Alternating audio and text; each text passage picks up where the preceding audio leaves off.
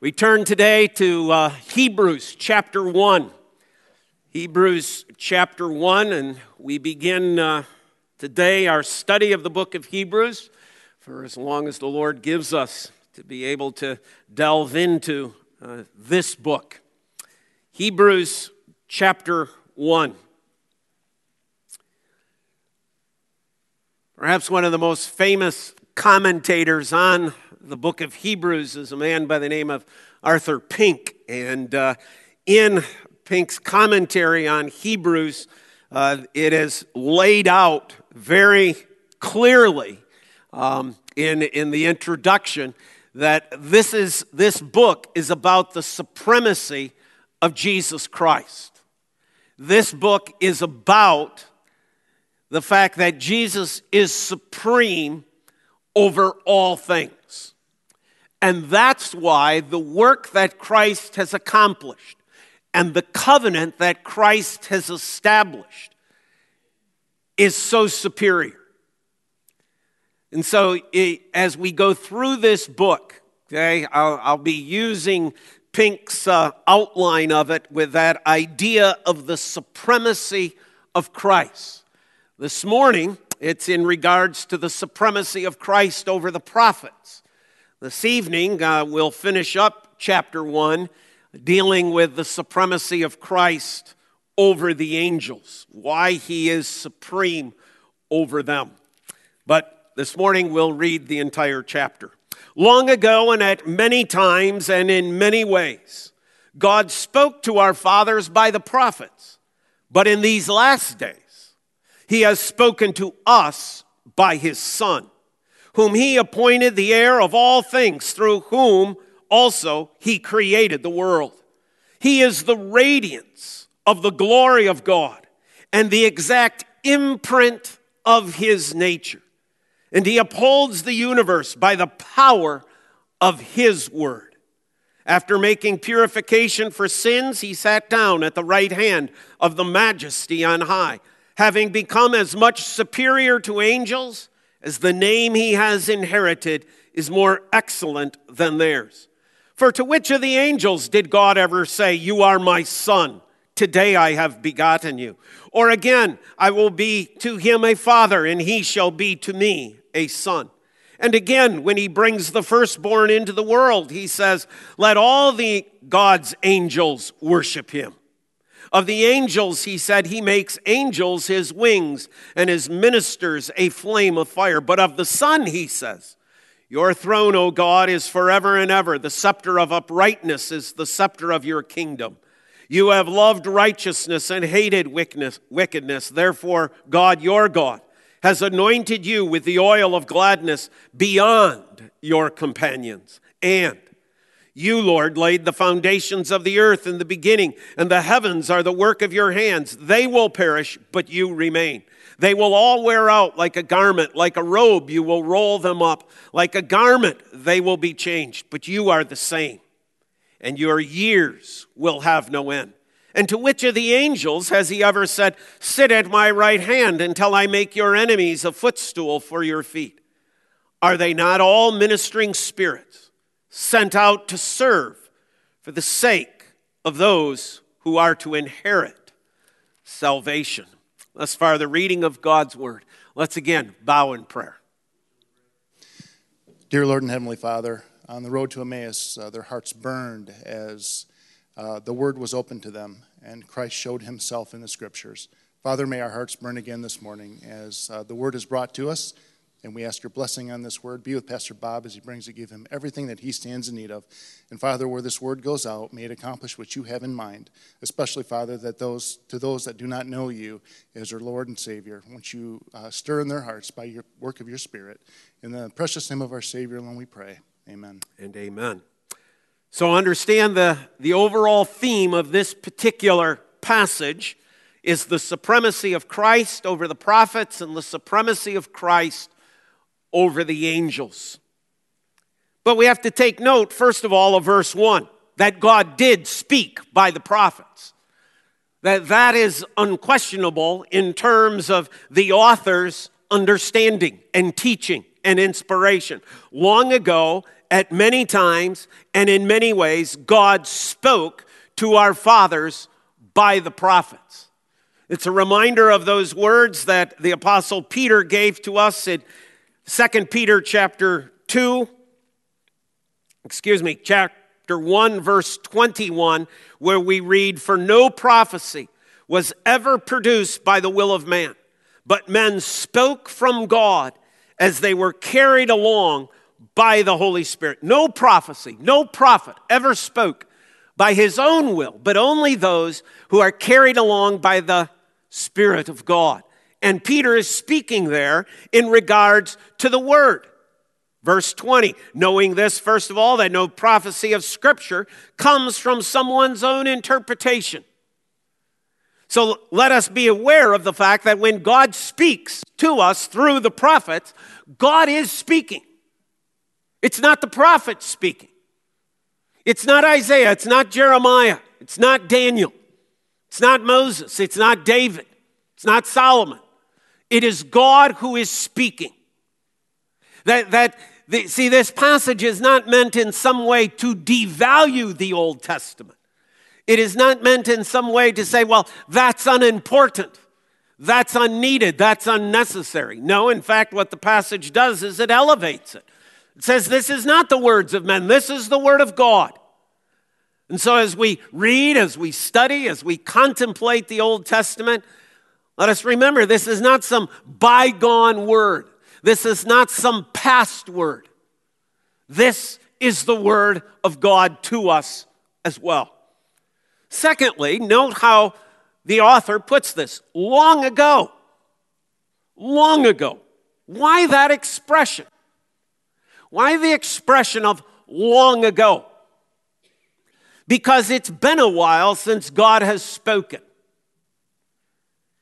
We, we understand here, you see, that the author is, is saying and speaking to that which occurred before the New Testament, per, before John the Baptist comes on the scene as the one who announces the coming of the Lord. There had been a 400 year period of time of no speaking. 400 years.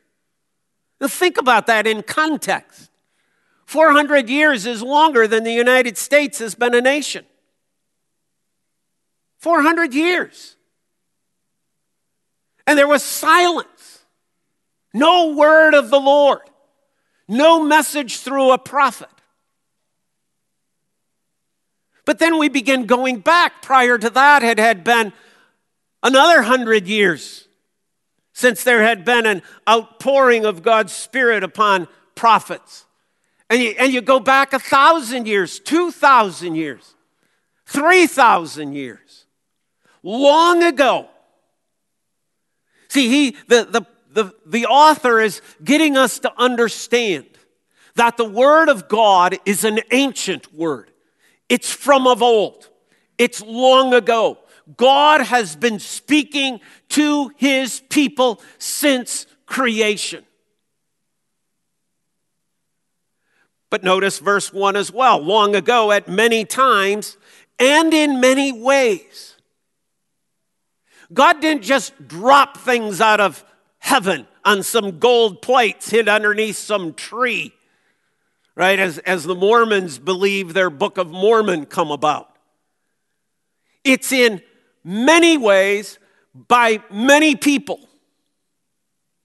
There was a variety of ways by which God communicated, by which God revealed His word to people. There wasn't just one single way. Go back with me to the book of Numbers, chapter 12. Numbers, chapter 12. This is uh, when Miriam and Aaron revolt against Moses. And, and, you know, they wanted part of, of the authority that Moses had, and they wanted part of the, the revelation, part of the office that Moses possessed. Okay? That, that's what's at the beginning of, of this passage. But then the Lord came, He met with them.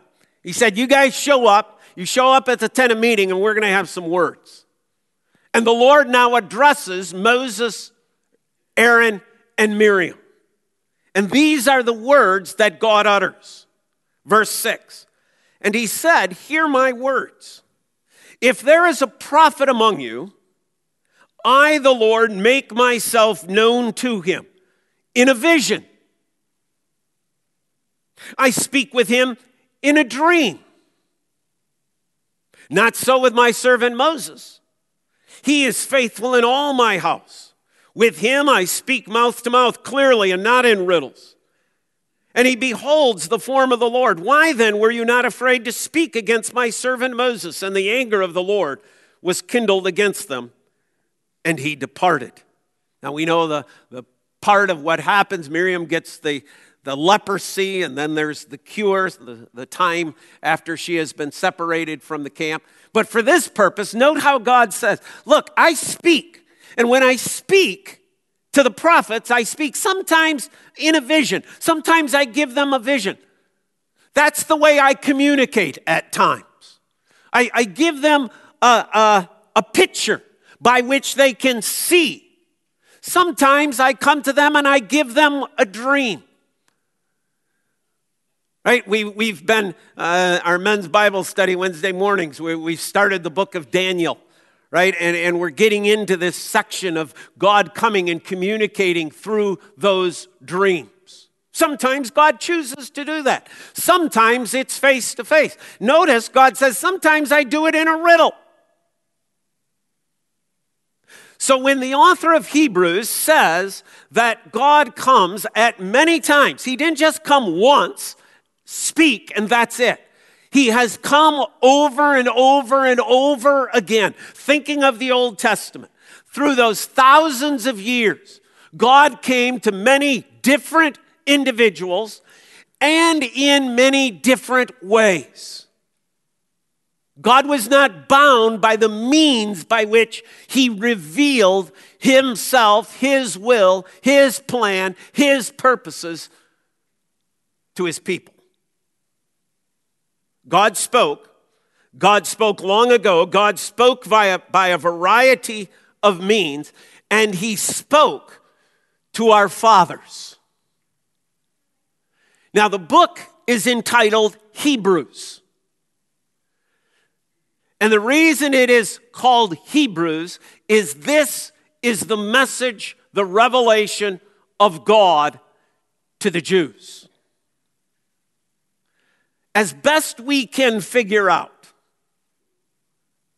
The author never identifies himself by name. But as we look through the book, there are references that are made references of association with Timothy, references in terms of terms that are used. Continually come back to one particular author that we find in the New Testament and that is the Apostle Paul. And because it's going to be difficult as I go through this to keep saying the writer, the writer, the writer, I'll probably slip in once in a while to saying Paul, with the understanding that that would seem to be the most likely author of this book. But there is another tie in to this particular text. If we go to the book of Acts, chapter 9, book of Acts, chapter 9. When Paul is commissioned to be the missionary, in chapter 9, verse 15, Paul receives this commission from the Lord Jesus. Start with me at verse 15.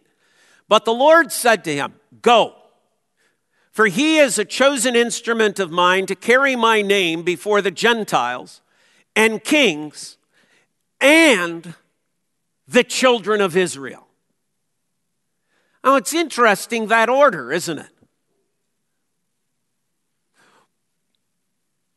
God is telling the prophet that it's okay to go to baptize Paul, Saul, because he is my chosen instrument.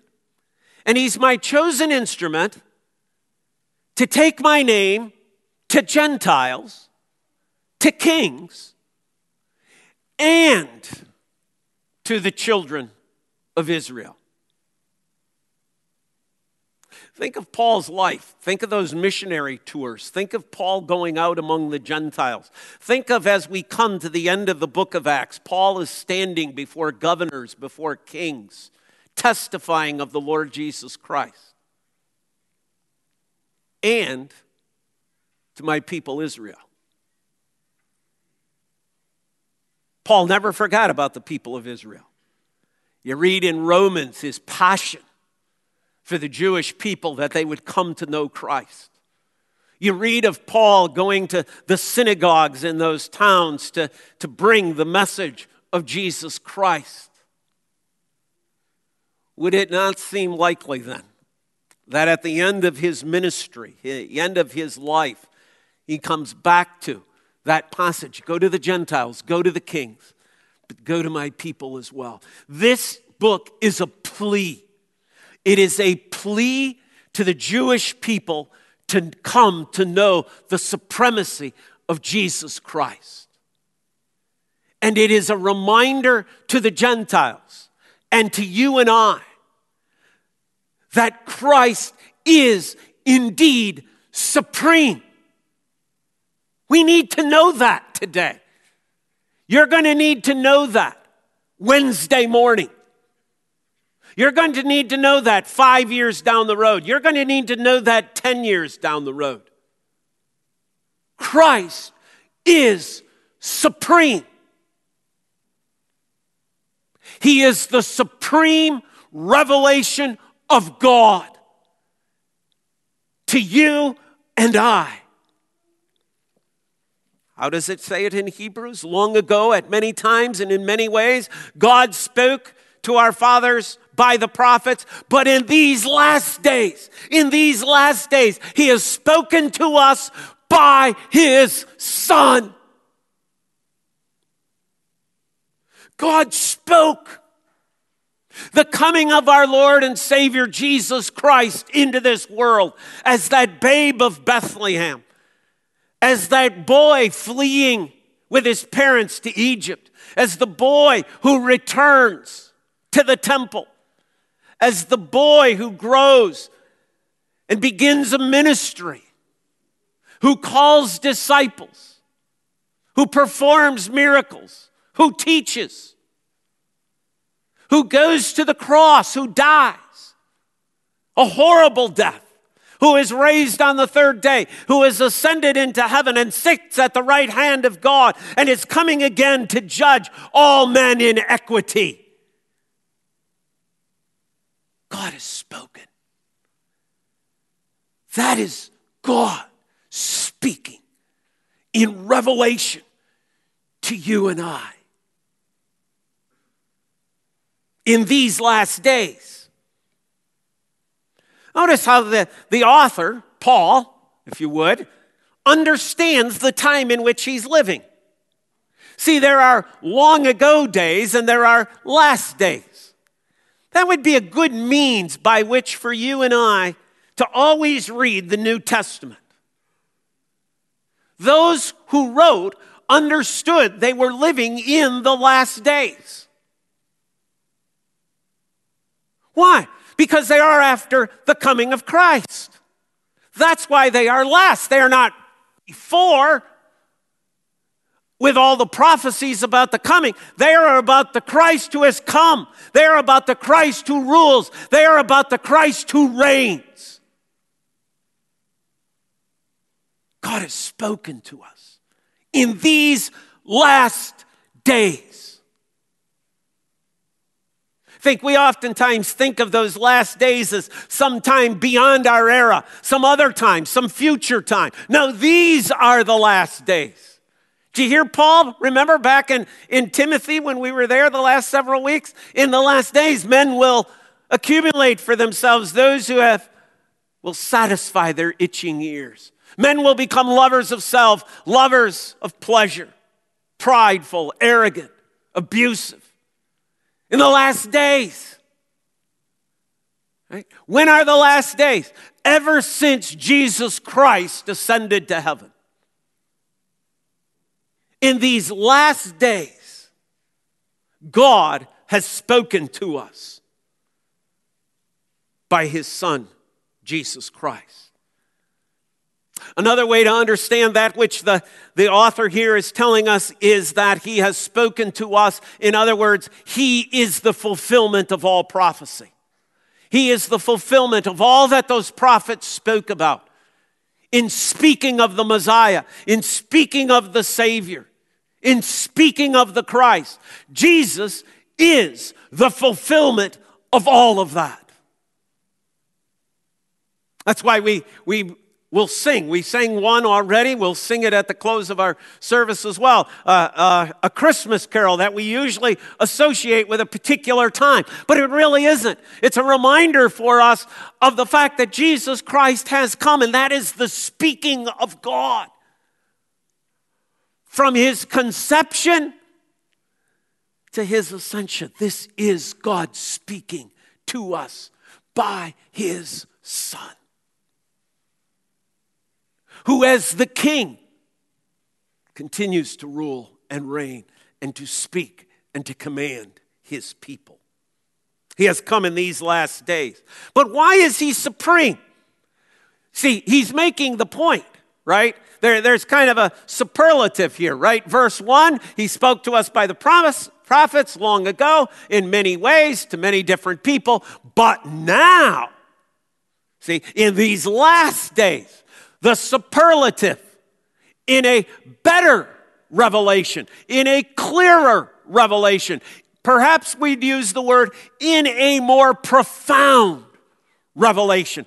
Maybe we should use the, this word. In a more supreme revelation, God has now spoken.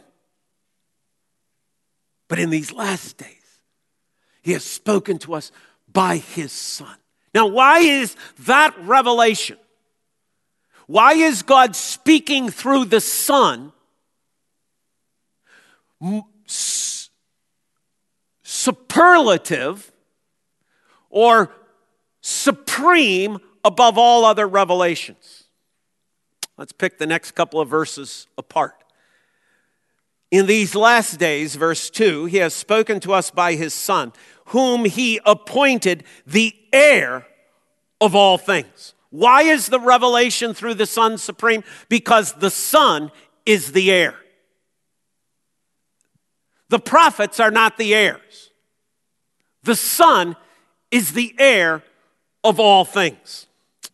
Turn with me back to Isaiah chapter 9, because we'd say, well, what is the, he the heir of? Well, let's go back to Isaiah chapter 9, another passage that we reflect upon as a prophecy of the coming of Jesus Christ.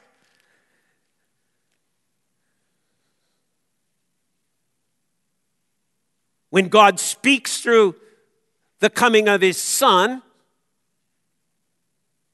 he's speaking about the coming of the heir. Verse 6, Isaiah 9. For to us a child is born, to us a son is given and the government will be upon his shoulder. And his name will be called Wonderful Counselor, Mighty God, Everlasting Father, Prince of Peace. Of the increase of his government and of peace, there will be no end. And on the throne of David, and over his kingdom to establish it, to uphold it with justice and righteousness from this time forth and forevermore. The zeal of the Lord of hosts will do this. He is the heir. The heir of what? He is the heir to the throne.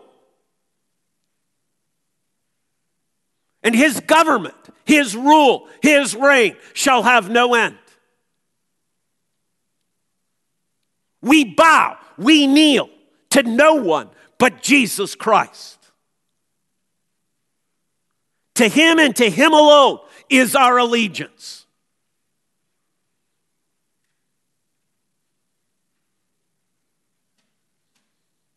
Our brothers and sisters in China understand this. They understand that there is no allegiance to their government. Their allegiance, they bow only to Christ. Our brothers and sisters in Muslim countries understand this. Their allegiance is only to Christ. Our brothers and sisters in Christ who preceded us through the great reformations understand that our allegiance is only to Christ. Why? Because of the increase of his government, there is no end. He is the heir. That's why he can say in Matthew chapter 28 All authority on heaven and on earth has been given to me. I am the heir. I have received all authority, all power. I am the one in absolute control. It is why in John chapter 5, I believe it is, when the devil comes and tempts, right? Okay? We, ha- we have the, the idea of bow down and I'll give you all this. And Jesus says, No way.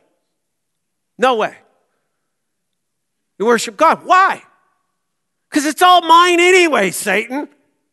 It's a false temptation. It already is mine. It's been given to me by my Father, and I trust that promise of my Father. That's what the entire book of Revelation is revealing to us the rule and reign of our Lord and Savior Jesus Christ. When? Thousand years from now? No, right at this moment. See, there's no prophet who can lay claim to that. There's no prophet who can lay claim to the fact that they are the heir, the heir of the throne of David. They are the heir of all power and all authority. They are heir to all that there is. They are the heir to being in absolute control. No prophet can say that. So when God speaks through the Son, the supremacy of that revelation Third, it's also because, note, he is the creator. He is the heir of all things, through whom also he created the world. Now, can Isaiah lay claim to that? Can Ezekiel lay claim to that? Can Daniel lay claim to that? Can Moses lay claim to that? Can Moses say, I am a prophet? Okay? He could go back to right Numbers, Numbers chapter 12 and say, Look what God just said. He speaks to me face to face. So I have the rightful claim to say that I am the creator of the world. Well, we'd go, Of course not. Moses can't do that. There's no prophet. There's no prophet in the Old Testament who could lay claim to being the creator of the world. So here it is. The creator of the world is now revealed to us in the Son. That's why the revelation of God to us in Jesus Christ is supreme. It's not that God isn't revealing, it isn't that God isn't speaking truth. It's the elevation of the revelation that comes to us in Christ because He is the Creator. And any form of explaining the existence of this world that negates Christ is antichrist. See, if you're all worried about the day and age in which we live and the government control and 666, why in the world would you subject your children to the antichrist theory? Because that's what it is. It is the theory of the Antichrist that in some way this world was not created by Jesus Christ. Any explanation of the existence of this world that denies Christ is Antichrist, through whom he made the world. So if I teach your children, no, it's not that way. It happened through a big bang. That's Antichrist. It's not just anti creation. That's not just anti Genesis, that's anti Christ.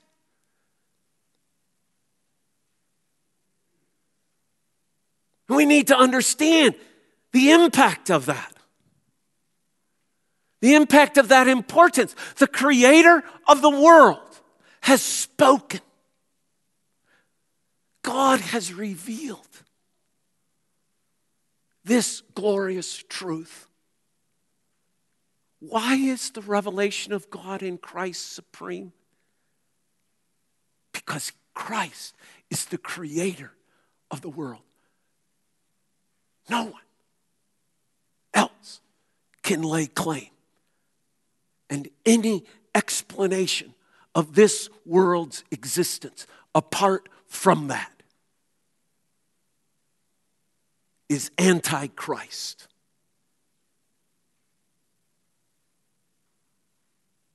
See, we got to understand, folks, we've been participating in an anti-Christ movement for years.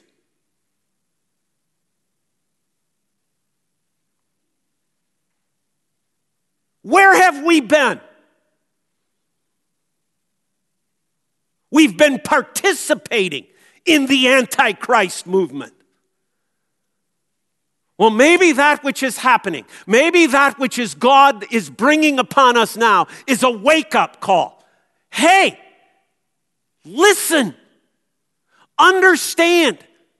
Where you are today is only a consequence of the fact that you have denied my son as the creator of this world. You've paid for it. You've bankrolled it. You've enrolled your children in it. And you've allowed them to learn it. And you haven't even bothered to take a few moments to correct it.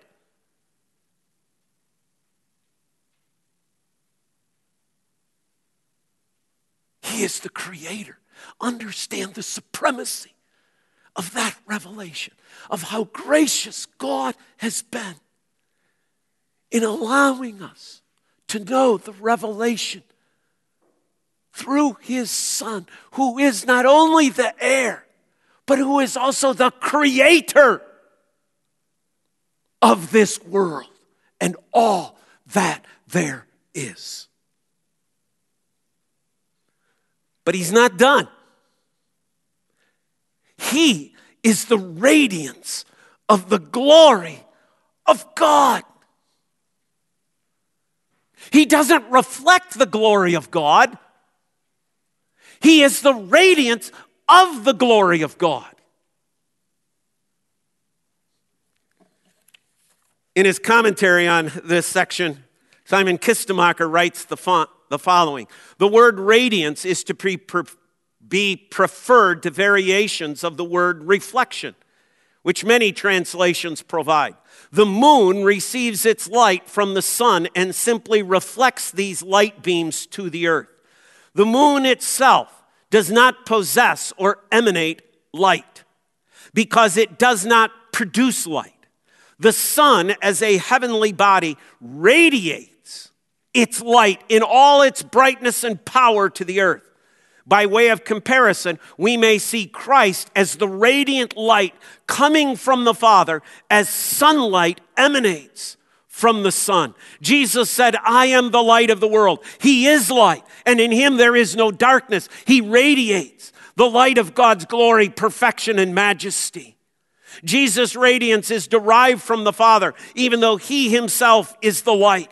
The Son causes the radiance of the Father to shine forth. As John writes in the prologue of his gospel, we have seen his glory, the glory of the one and only, who came from the Father, full of grace and truth. The Son's radiance, therefore, is an extension of God's glory. Who has God spoken to us by? The one who is the radiance of his own glory. Think of that in context if we go back to Moses, right? Moses uh, has an opportunity to, to speak with God. God says, Okay, you hide behind the rock and I'll, I'll walk past with my back. Moses comes down from the mountain and his face is so glowing with glory that the people say, We can't look at you. You got to shield your face in some way. Christ is the radiance of the glory of God. See, God isn't holding back. God isn't just saying, I'll give you some revelation, I'll give you a little bit.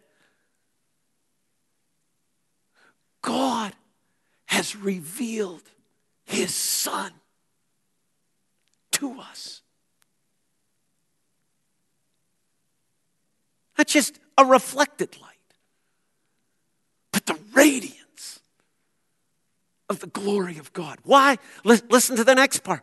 And the exact imprint of his nature. This is no secondary. This is no second level. Many believe that the, the author here is, is thinking about the seal that was used at that particular time, whether the king's seal or some sort of government document that would indicate the exact representation of that which was on the ring. That the seal was the exact representation of the ring. There was no distinction, you see. If that if a document bore the king's seal, that was the king. See, there's no distinction there, there's no separation. This is what the king says because it's sealed. This is the king's words. Christ is the exact imprint of God. For he is God. Athanasian Creed, over and over and over and over again, in all those various ways, right? The Father, the Son, the Spirit. What? They're all God. Jesus is the exact imprint of God. And there, there, there, there we're, we're, we're just blown back. Right? The child inside of Mary, the exact imprint of God. The child making its way through Mary's birth canal, the exact imprint of God. The child in the manger, an exact imprint of God. The Christ hanging upon a cross, the exact imprint of God. An amazing thing this text is, right? But now God has spoken to us through his Son who is God in all his fullness, in all his being.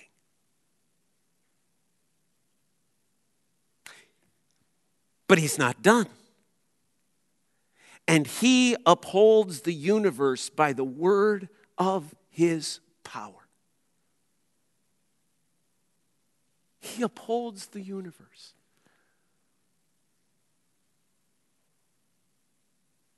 He isn't only the creator, he is the upholder.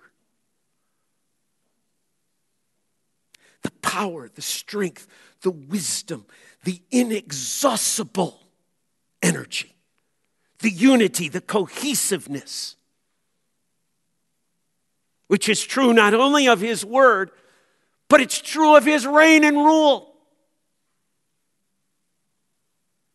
Whatever the outcome of Tuesday's elections are when, whenever we get the result of what those results are,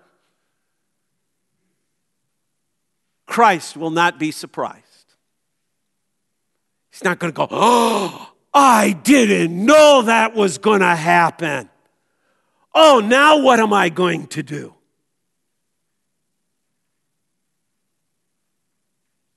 Christ sits at the right hand of the Father, ruling reigning, and upholding this universe. He will not be shocked. He will not be surprised. His trust in the Father is not going to erode. He's not going to go off in a corner and have a pity party.